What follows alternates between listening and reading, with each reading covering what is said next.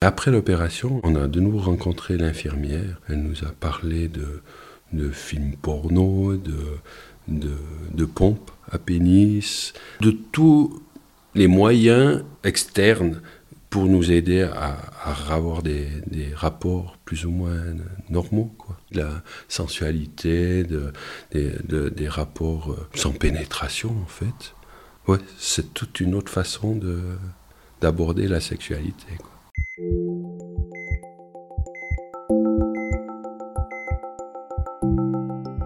On a tendance à l'imaginer un peu linéaire. On naît, on vit, on meurt. Mais dans ce grand intervalle qu'on appelle la vie, le chemin n'a rien de rectiligne. On aime, on pleure, on trébuche, on se relève, on bifurque, on affronte, on rit, on apprend. Sur cette route sinueuse, notre seul véhicule, c'est lui, notre corps. Celui qui nous porte et nous déploie, celui qui nous permet des exploits, que ce soit de donner la vie ou de gravir l'Everest. Mais parfois, sa santé s'enraye et elle vacille. C'est alors que s'ouvrent une ou plusieurs parenthèses, entre lesquelles il va falloir l'écouter, comprendre les mots qui l'affaiblissent, les traiter ou apprendre à vivre avec, mais quoi qu'il arrive, un peu autrement que sans. Un sentier sinueux qui surgit au milieu de la route et sur lequel on vous emmène avec nous dans ce podcast. Que se passe-t-il quand la maladie, l'accident ou même des événements plus joyeux, comme la naissance, ouvrent une parenthèse dans nos vies ?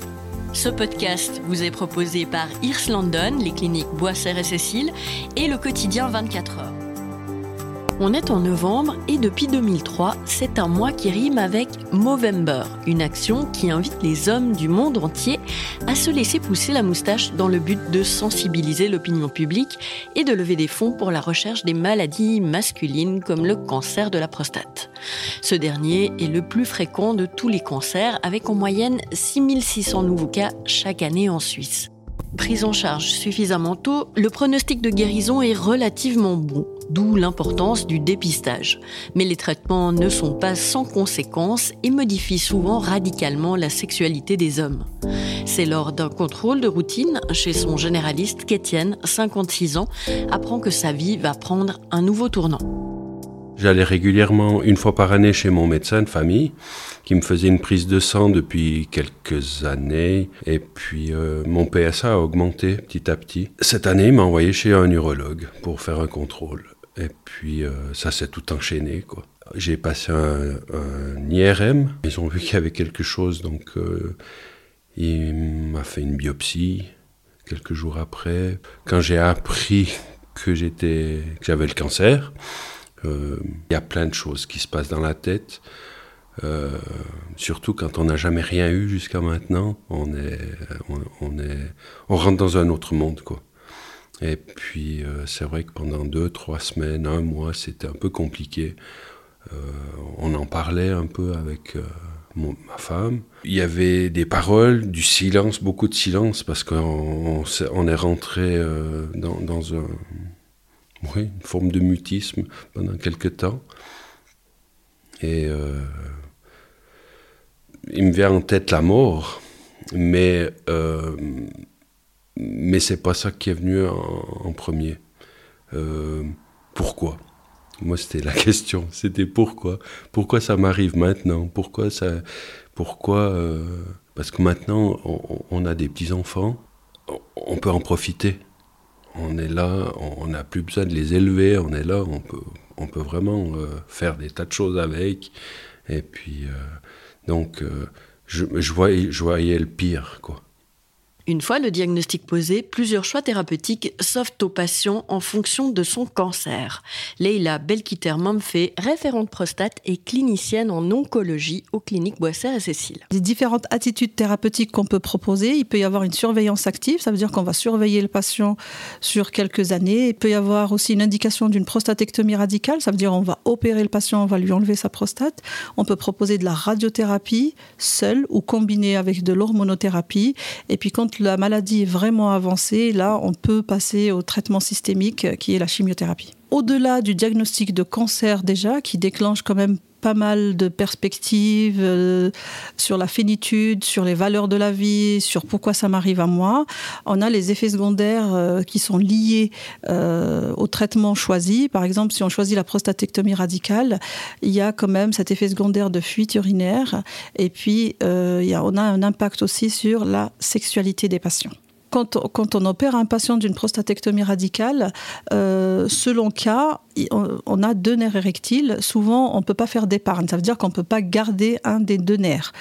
Parfois, ça nous arrive de ne pas pouvoir garder les deux nerfs. Si on enlève les deux nerfs, donc il n'y a plus de possibilité d'érection. Donc, il faut soutenir avec un traitement.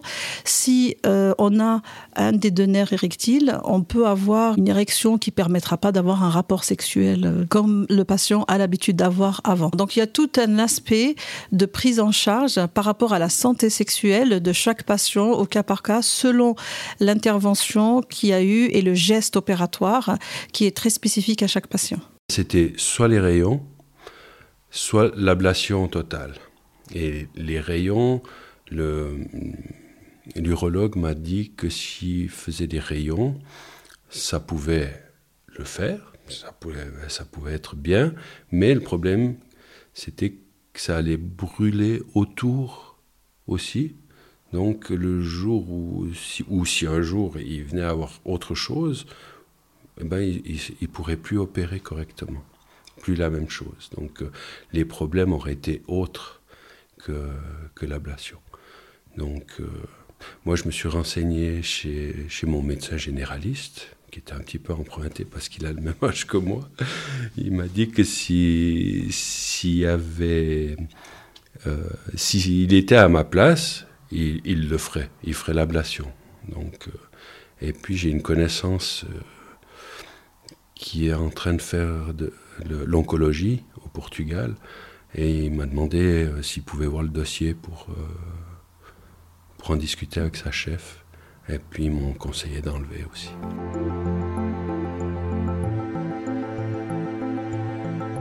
J'ai appris à connaître à quoi servait la prostate, en fait. Parce que quand on vit comme ça, on s'imagine pas tout ce qu'elle fait. Et puis, le médecin m'a parlé d'incontinence après l'opération, d'érection, d'éjaculation. Ça, en fait, c'est les principales choses qui peuvent nous... ne plus fonctionner correctement, quoi. En fait, le jour où je suis allé chez le médecin pour prendre la décision, j'étais avec ma femme et il nous a expliqué qu'est-ce qui allait se passer, quoi. Et c'est vrai que elle, sur le coup, elle a toujours dit je préfère qu'il soit opéré puis que ça fonctionne plus correctement que je sois plus là, quoi. Voilà, voilà, c'est comme ça.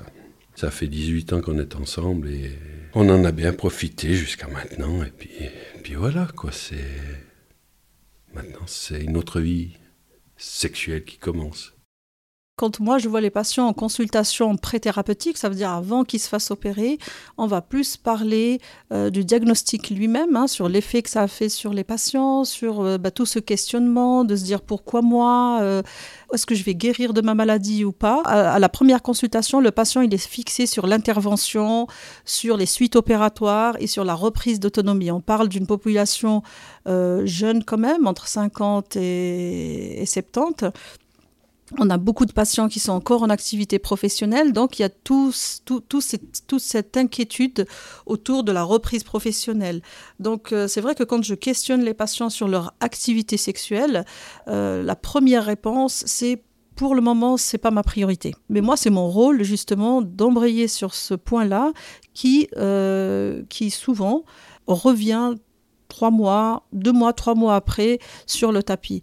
Ce que j'essaye d'expliquer aux patients, c'est qu'aujourd'hui, on est dans un diagnostic de cancer, mais une fois que le patient a été opéré, une fonction urinaire qui a été reprise, une activité professionnelle qui a été reprise, bah, le patient reprend sa vie d'avant le diagnostic. Donc, il y a quand même un effet secondaire qui est très important, qui est le dysfonctionnement érectile, qu'on doit prendre en charge à un moment donné. Plus on prend cet effet secondaire rapidement en post-opératoire, en expliquant aux patients les éventualités des traitements, ce qu'on peut faire, et puis comment appréhender cette nouvelle sexualité, eh ben, mieux c'est, mieux le résultat est beaucoup mieux après. Alors on a parlé avec une infirmière en oncologie. La première rencontre qu'on a eue avec elle, c'était 2 ou 3 jours avant l'opération. Et elle est cash. Elle dit les choses, tac en bas. Et je crois que c'était quand même génial de parler avec elle, parce qu'il y a un lien qui s'est créé. Ma femme était là aussi, et puis elle a parlé de sexualité directe. Qu'il fallait profiter, que c'était les derniers jours, que ça allait fonctionner comme il faut. Et puis que, voilà. Et on est resté 1 heure à blaguer avec elle.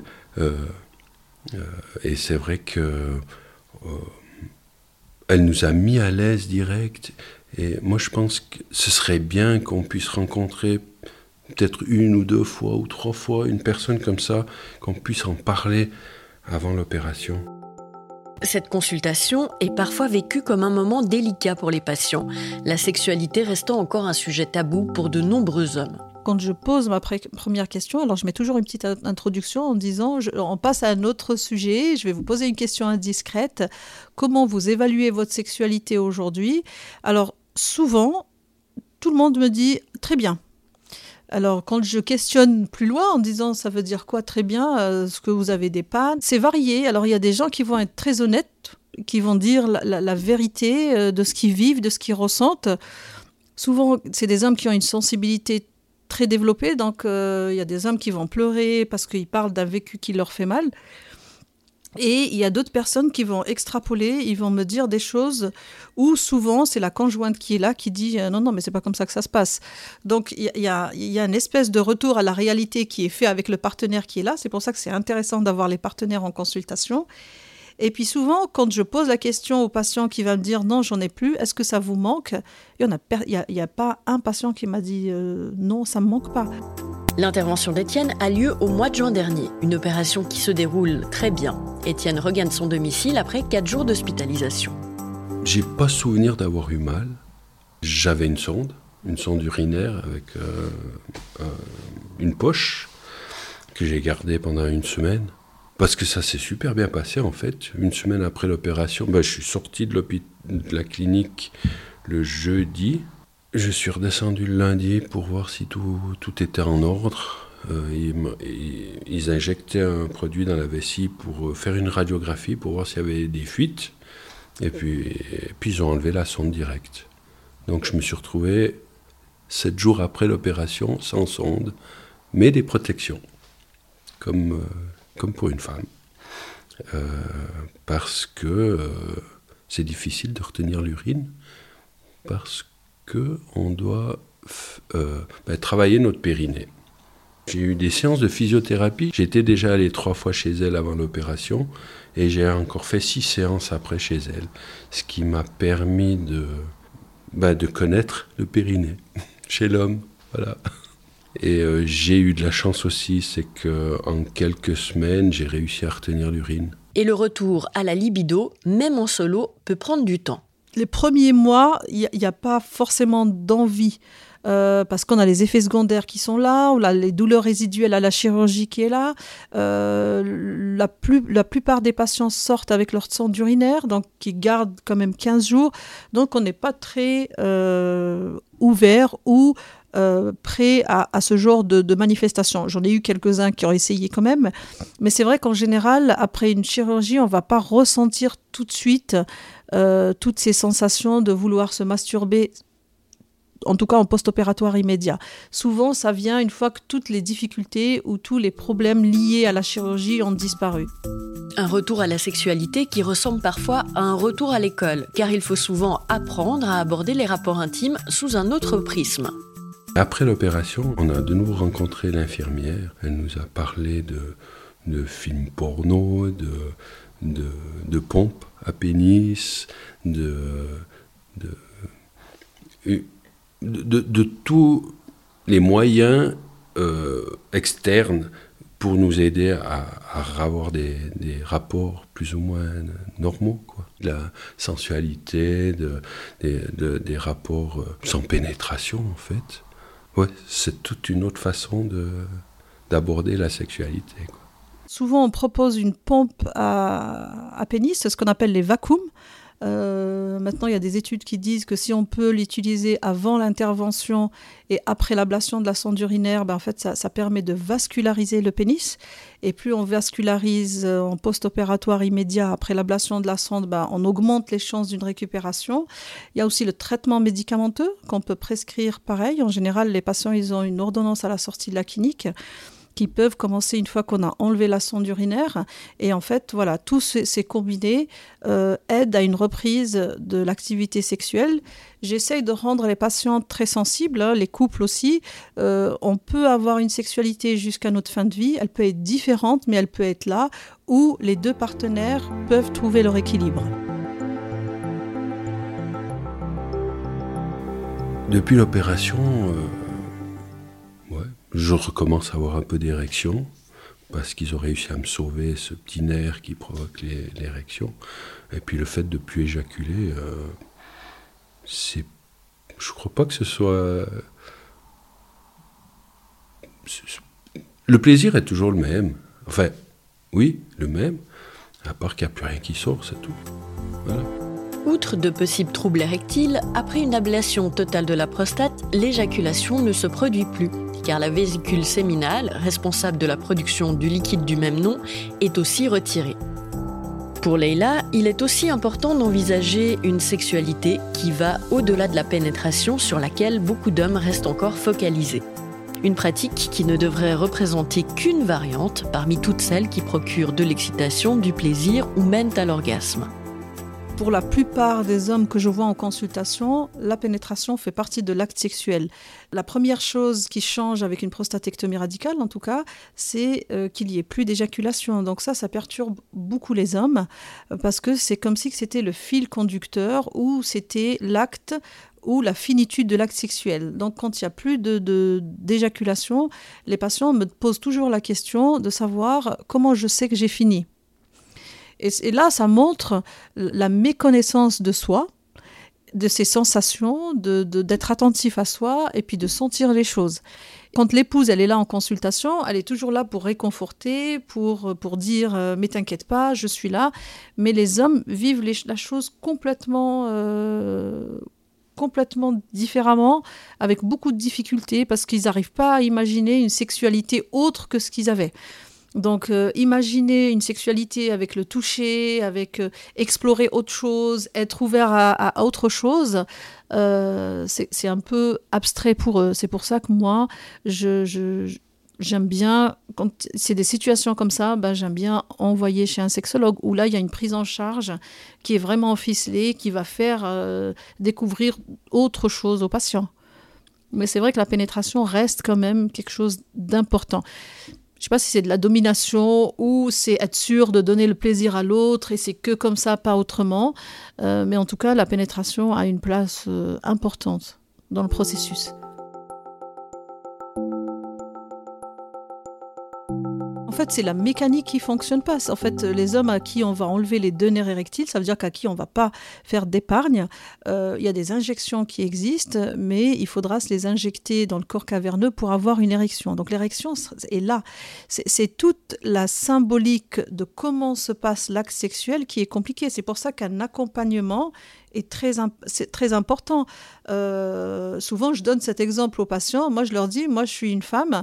Vous ne pouvez pas rentrer et puis me dire, j'ai une érection, on y va. Il y a tout des préliminaires qui doivent se passer avant, qui nous mènent, nous, les femmes, à un acte sexuel. Donc, en fait, on est comme si on était dans un cercle inversé. Nous, on aime bien la première partie, et puis limite, la deuxième partie, si elle ne vient pas, on a déjà un plaisir qui est là, que les hommes, ils font toute la première partie dans le but d'arriver à la pénétration. Donc oui, c'est sur ça que je les rends sensibles, en donnant des cas concrets. C'est vrai que l'injection c'est beaucoup plus compliqué aux patients parce qu'on induit l'érection, donc il n'y a pas de préliminaire. On a un temps court entre le moment où on fait l'injection, où on a son érection. Il faut que le partenaire soit prêt. Donc il y a tout un jeu sexuel et une implication aussi du partenaire qui rentre en ligne de compte. Et plus on en parle, enfin de mon expérience, plus j'en parle aux patients, plus ils sont sensibilisés, puis il y a cette facilité de revenir vers moi s'il y a un problème ou s'ils ne savent pas comment faire. Pour Étienne et son épouse, 4 mois après l'intervention, le retour à la sensualité s'opère lentement. Elle a eu une opération aussi, elle s'est fait enlever tout l'appareil, donc elle a moins de libido. Et moi, je me rends compte que j'en ai moins aussi maintenant. Il y a moins de demandes, il y a moins d'envie, donc... Bon, pour l'instant, on fait avec, quoi. Et là, ça fait que depuis l'opération, on n'a pratiquement rien fait. Donc, voilà. Moi, des fois, je me rends compte que... Parce que je prends des médicaments, justement, pour favoriser l'érection, puis pour aider aussi pour aller uriner. Parce que, tout petit comme ça, c'est un peu compliqué. Donc... Et j'ai vu une évolution depuis 4 mois maintenant, donc ça commence à revenir plus ou moins à la normale. C'est vrai qu'on dit qu'à 56 ans, on est encore jeune, mais on a moins l'envie aussi qu'avant. C'est vrai que c'est pas un deuil. Moi, je dirais que je suis soulagé parce que j'ai plus rien. Je sais que les résultats des examens ont fait que j'ai absolument plus rien du tout. On va quand même me contrôler chaque 3 mois pendant une année, et puis ainsi de suite. Après, c'est 1 fois ou 2 fois par année. C'est un soulagement de plus rien avoir. Parfois, retrouver le chemin de la sexualité avec un partenaire n'est pas aisé. Et il est important de déjà réapprivoiser son plaisir seul, par exemple en se masturbant. Parfois, il y a des patients qui me disent « mais comment je fais ? Comment je fais tout seul ?» Et là aussi, je vois très bien qu'il n'y a pas d'éducation sexuelle derrière. Donc souvent, il y a des patients à qui je dis, vous pouvez regarder un film ou prendre une revue.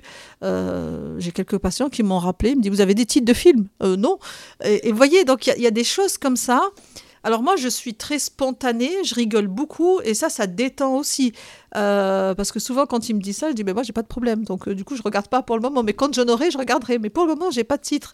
Il y a beaucoup de patients qui ont peur de se faire surprendre. Il y a des patients qui me disent, mais si je fais ça et puis que mon épouse, elle rentre, je dis, mais vous faites rien de mal.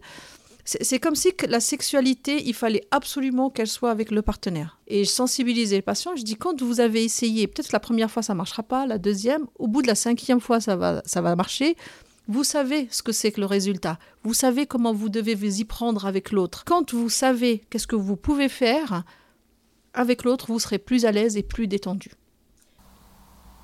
Le fait d'être passé par un cancer, ça fait réfléchir différemment. Et maintenant que je suis passé par l'opération, je me dis que c'était pas si compliqué que ça. Il faut passer par là pour comprendre ce qui se passe après l'ablation totale d'une prostate, quoi.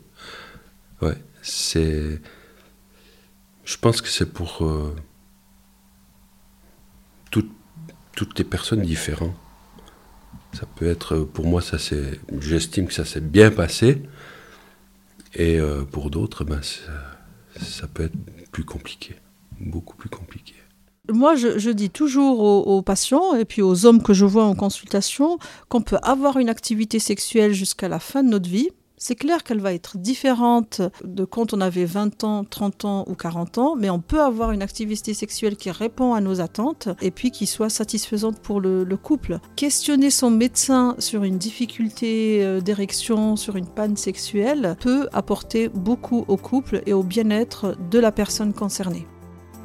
Merci d'avoir écouté cet épisode d'Entre parenthèses. Vous trouvez des ressources sur la sexualité après un cancer de la prostate dans le descriptif de cet épisode. Et si vous avez aimé, n'oubliez pas de mettre 5 étoiles et un commentaire sur votre application d'écoute préférée pour donner de la visibilité à ce nouveau podcast. Et surtout, n'hésitez pas, partagez-le et parlez-en autour de vous. Et nous, on se retrouve dans un mois.